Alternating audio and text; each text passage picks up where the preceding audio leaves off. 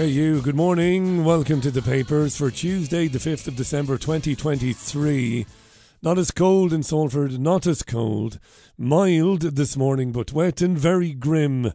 That's how it is here. In any case, I hope you're in good form this Tuesday. Let's go straight to the front pages of the newspapers here in the UK. Dominated by James Cleverly, the Home Secretary and his plan to bring down immigration numbers here in the UK. We'll talk a little bit about it in a moment. Financial Times headline Cleverly plans tougher wage and visa rules in bid to get grip on immigration. Yes, he will raise the pay threshold for skilled workers. They will need to earn at least £38,700 in order to obtain a visa, and that's up from £26,200. And he plans to ban care workers from bringing in dependents. So if you travel to the UK to work in the care sector, you won't be allowed to bring your family with you. More on this in a moment.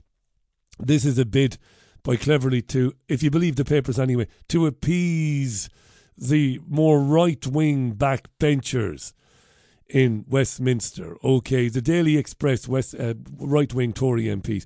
Daily Express, tougher rules will slash migration by 300,000. So he wants to bring the number down by 300,000. Enough is enough, is uh, a quote being attributed to James Cleverly. The Daily Telegraph migrant curbs to cut arrivals by quarter. The Telegraph observing his plans saying that again it's designed to head off a revolt by right wing Tory MPs who are fed up of the record migration numbers. The Telegraph says Cleverly will fly to Rwanda to sign a new treaty to secure flights of illegal migrants to the East African nation. Kigali is the capital, isn't it? The paper is reporting on the front page also uh, a story of a 19 year old British Israeli lad called Benjamin Needham, who has uh, died. He's been killed fighting for the Israel Defence Forces. That's the front page of the Telegraph. The Daily Mail biggest ever clampdown will slash migration by 300,000. So you get the picture. As I said, the papers dominated at least the front pages by this story. Like the Times, let's look at the Times. Five point plan to cut migration. But also on the front page of the Times, and we will talk about this in a few minutes. Don't panic, but stock up on candles, batteries, and torches. What's that all about? I'll tell you in a few minutes. It also says you've got to get um, wind up radios. Wind up radios. Yeah. What's it about? Well, we'll have a look in a moment. The Sun, access denied, is the headline in the shape of a stamp, like you'd have a passport stamped at immigration. Access denied. Again, slashing immigration by 300,000. The Guardian, Sellafield nuclear site hacked by groups linked to Russia and China. So the Guardian alleges that the Sellafield nuclear plant has been hacked into by cyber groups with links to Russia and China, breaches going back as far as 2015, according to the Guardian investigation. The government says it had a high degree of confidence, or it has a high degree of confidence, and that there was no malware in its system. So there you are. That's interesting, isn't it? Nuclear power. Okay. The I paper Pollute if you want to. Toothless sewage watchdog fails to visit 90% of toxic spills. What's that about? Well, the Eye is reporting on the Environment Agency inspecting only 10% of water pollution incidents last year, with inspectors visiting only 35% of the most serious incidents. Campaigners tell the I paper they have struggled to receive a response to complaints. That's pretty shocking, isn't it? The Daily Mirror Farage makes you kip is the headline. Farage makes UKIP. They're basically declaring the I'm a celebrity, get me out of here reality TV show to be a bit of a snooze fest. The Mirror claims ITV bosses are in despair trying to find fun footage of Nigel Farage, the ex UKIP leader, during his stint on the show. And the Daily Star, then, to finish with the front pages, a nasty case of the asteroids is the headline. The Star has a mock up on the front page of a flaming asteroid appearing to head for planet Earth. It's also mischievously on the same little cartoon mock up, it has a couple of um, images of flying saucers. So the Star re- says that NASA is monitoring up to 20,000 asteroids which have the potential to destroy Earth or at least cause a quote nasty problem. there you go. Those were the front pages of the UK daily newspapers this Tuesday, the 5th of November 2023. Let's have a look inside. Now, this is a bit bombshell, this. I've tweeted this out. By the way, it's 12 minutes past seven as I record this podcast, The Papers. Listen to this. Traders with prior knowledge, Telegraph, traders with prior knowledge of Hamas attacks made millions shorting Israel claims report. That is a very serious headline. So let's read it again. Traders with prior knowledge of Hamas attacks made millions shorting Israel claims report. What kind of fuckery is this? Amy, you're only allowed on the Richie Allen show. This is the papers. We can't have that. That's bombshell, isn't it? Let's read some of it. Investors with prior knowledge of the October the 7th Hamas massacre earned at least tens of millions of pounds short selling Israeli stocks in the days before, according to a report. Tens of millions of pounds short selling Israeli stock in the days before, according to a report. Traders with potential links to Hamas, this made me laugh out loud. Of course, they would have to say the traders had potential links to Hamas, but um, did they have any links to the Israeli government? We'll come back to that. So, traders put huge bets against the Israeli economy in the run up to the attack and could have made more than $100 million, said the 60 page study by Robert Jackson Jr. of New York University School of Law and Joshua Mitts of Columbia Law School. While the report did not name the investors, why not? I wish it had. I'd love to know. By the way, the Richie Allen Show has already emailed Robert Jackson Jr. and Joshua Mitts to ask for the names of the traders, because I'd fucking love to know. We'll come back to it, right? Because I've suspected, and I've said as much in the Richie Allen Show, that the six hour failure, the failure of the Israeli authorities to uh, respond to the October 7th attack, it took them six hours that stinks to high heaven. And understandably, some Israelis, this isn't coming from conspiracy researchers, Israeli men and women are demanding to know what happened on October 7th and if there was some sort of stand down order, if there was some foreknowledge of it by the Israeli authorities and they decided to let it happen. Don't think or imagine that the Israeli government is the friend of the Israeli people. It isn't. We saw this during COVID. Demonic entities run governments, don't they, in 2023 and since time immemorial. So, what happened? They didn't name the investors.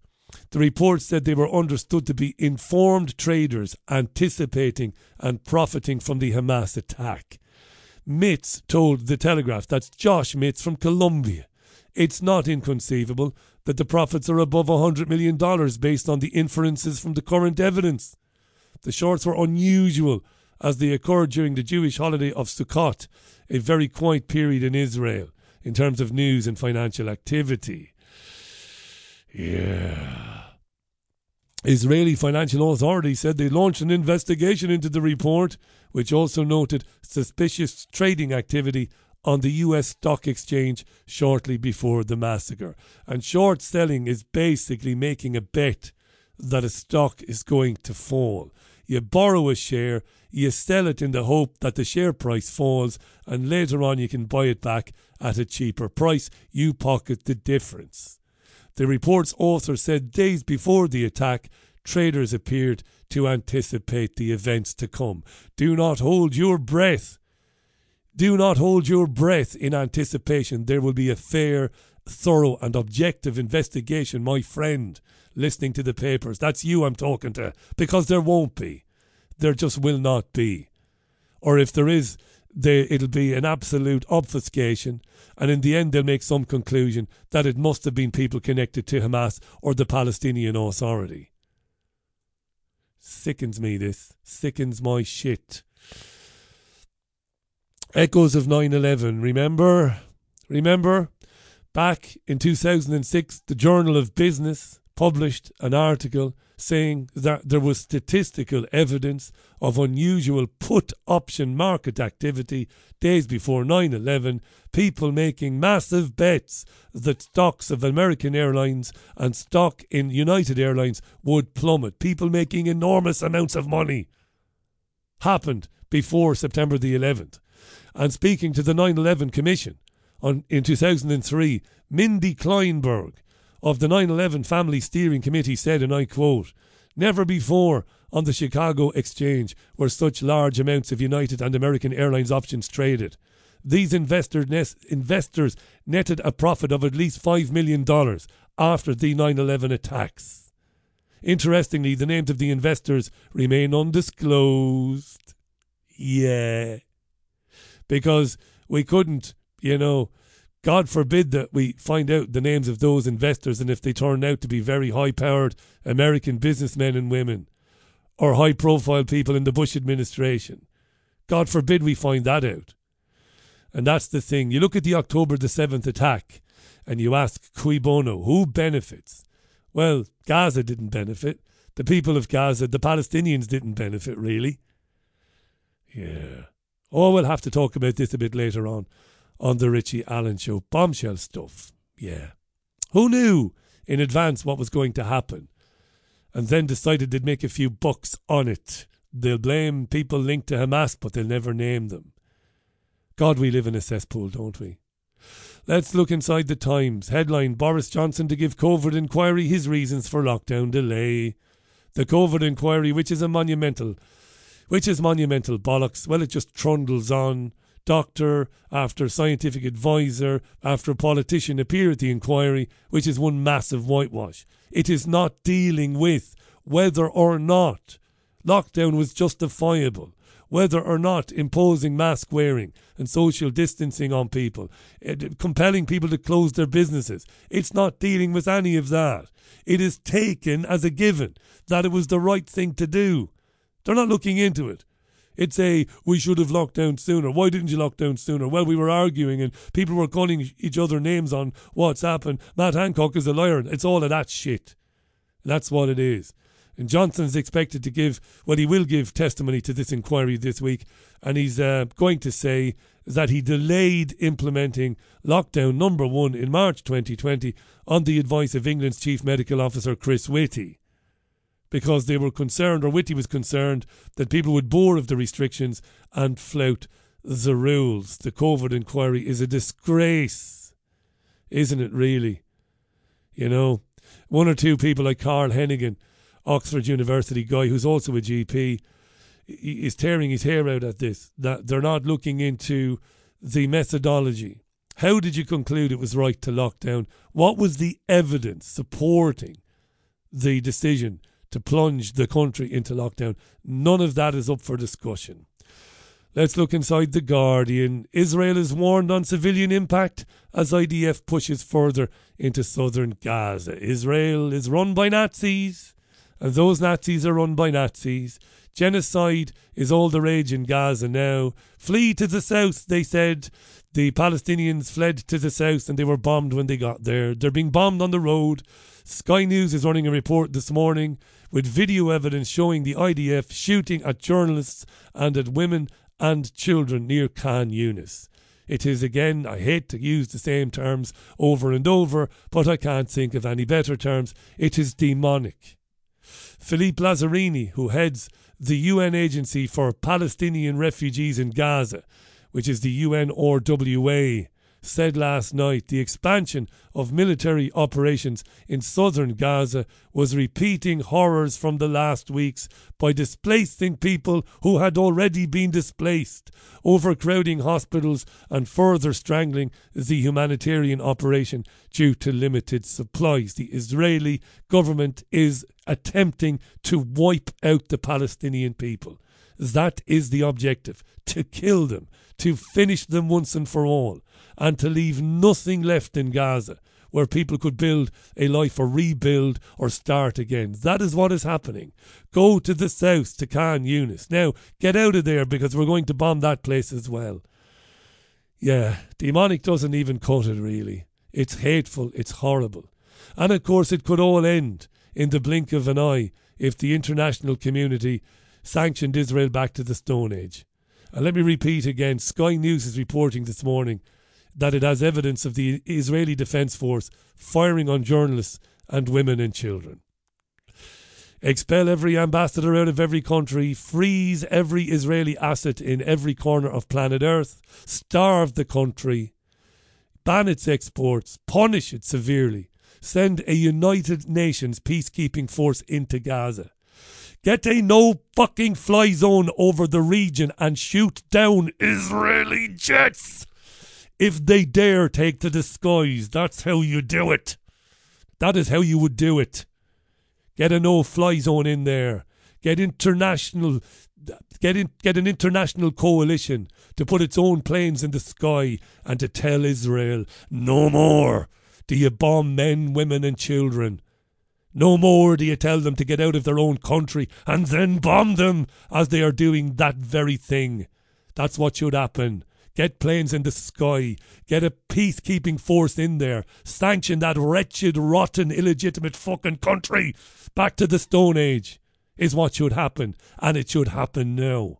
But it won't happen now. Because Israel has its puppets in every government, in every country on this fucking God-forsaken earth. That's why. Conservative Friends of Israel, Labour Friends of Israel, the AIPAC in America you know, got to sign the pact. Can't do anything unless you swear allegiance to Israel. It's fucking barbaric, isn't it? I'm sorry. I know you're listening to this on your way to work. You're probably fed up anyway. It's rotten what's going on there. And most people don't give a shit. Let's leave it for now. Friend of mine once said, familiarity breeds content. And she said it in the context of looking after our elderly people when you can't look after them at home. We sometimes judge people who put mum and dad or granddad or granny into a care home. We judge them because that is one of our human failings, isn't it? To judge people without having walked a mile in their shoes.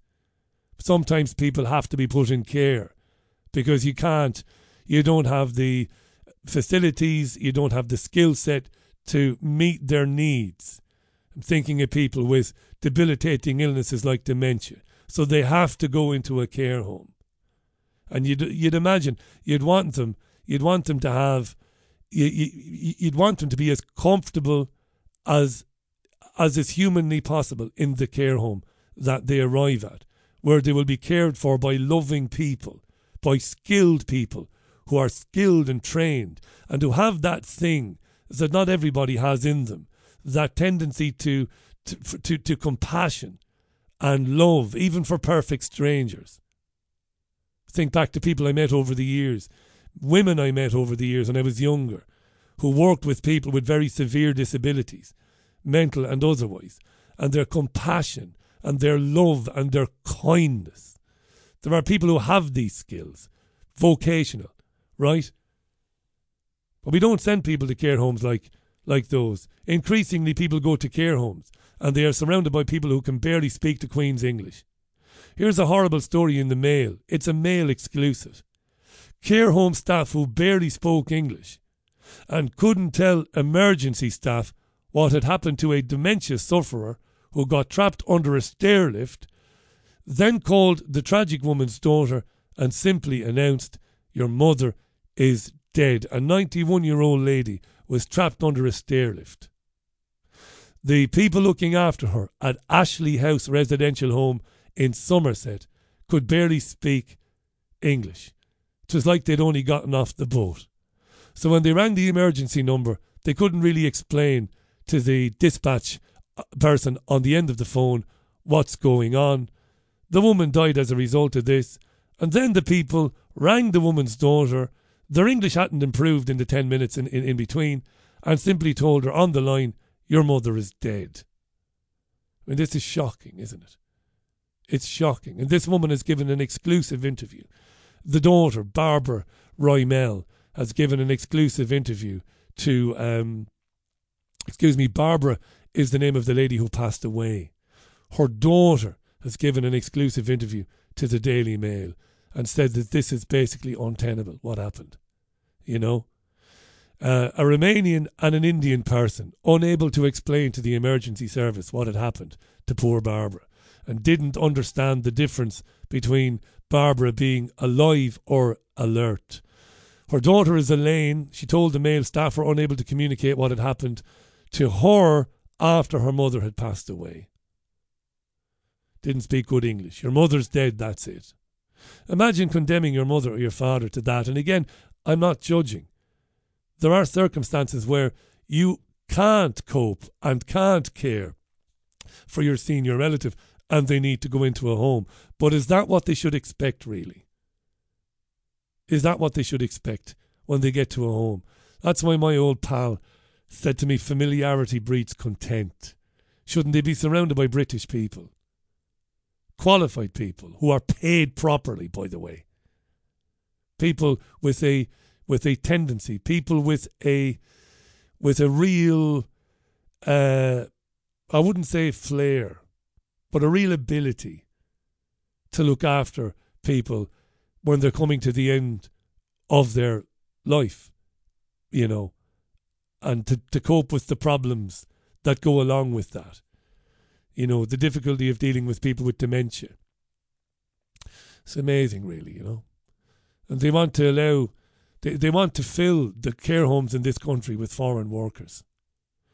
It's insane. Instead of paying people properly and implementing serious training programs to identify those who are suitable for this kind of work and then to to cultivate them to to to to to, to I don't want to say groom them, it's a terrible term groom. But you know what I mean, right?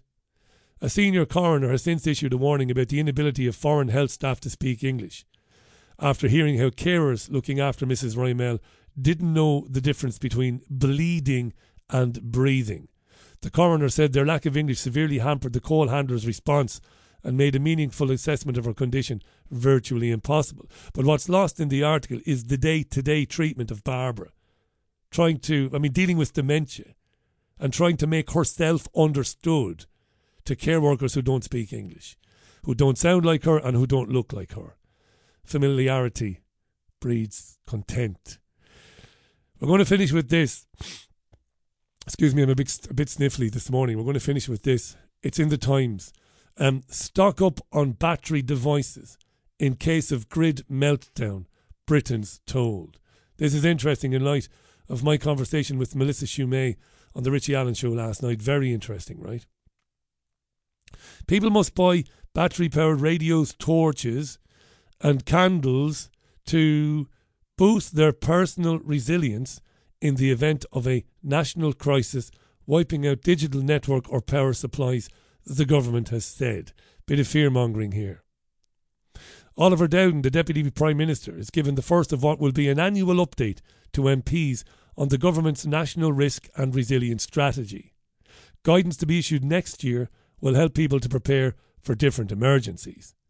Dowden said that members of the public needed to be more personally resilient as he suggested they've become too reliant on devices powered by the internet. An internet outage, imagine. A new resilience website will contain advice on how people can ensure they are prepared for being left without power for the gadgets they rely on for communication and will also cover tips for protecting against other risks like phishing attacks from scam emails or texts.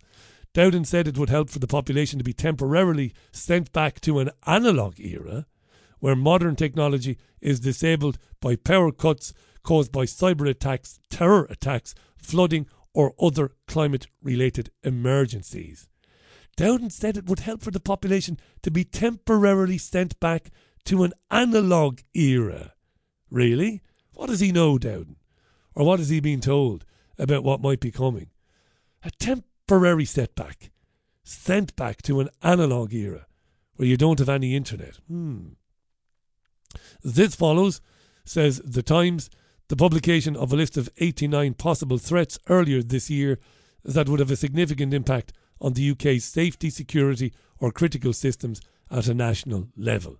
Well, this includes risks like a disruption to Britain's energy supply, similar to that caused by Russia's invasion of Ukraine, malicious uses of drones to disrupt transport and other critical operations, or even threats to undersea transatlantic telecommunication, telecommunication cables. A threat to undersea transatlantic telecommunication cables. Dowden said building people's resilience was essential because, wait, it could be tomorrow that one of these things hits. What does Oliver Dowden know? About what might be coming in the next 12 to 24 months, I wonder. You've been listening to the papers with a stuffed up and bunged up BBG. I'm live at 4 o'clock with Tuesday's Richie Allen show. Sandy Adams is among the guests. Very interesting today. Until then, you enjoy your Tuesday. Speak later. Bye for now.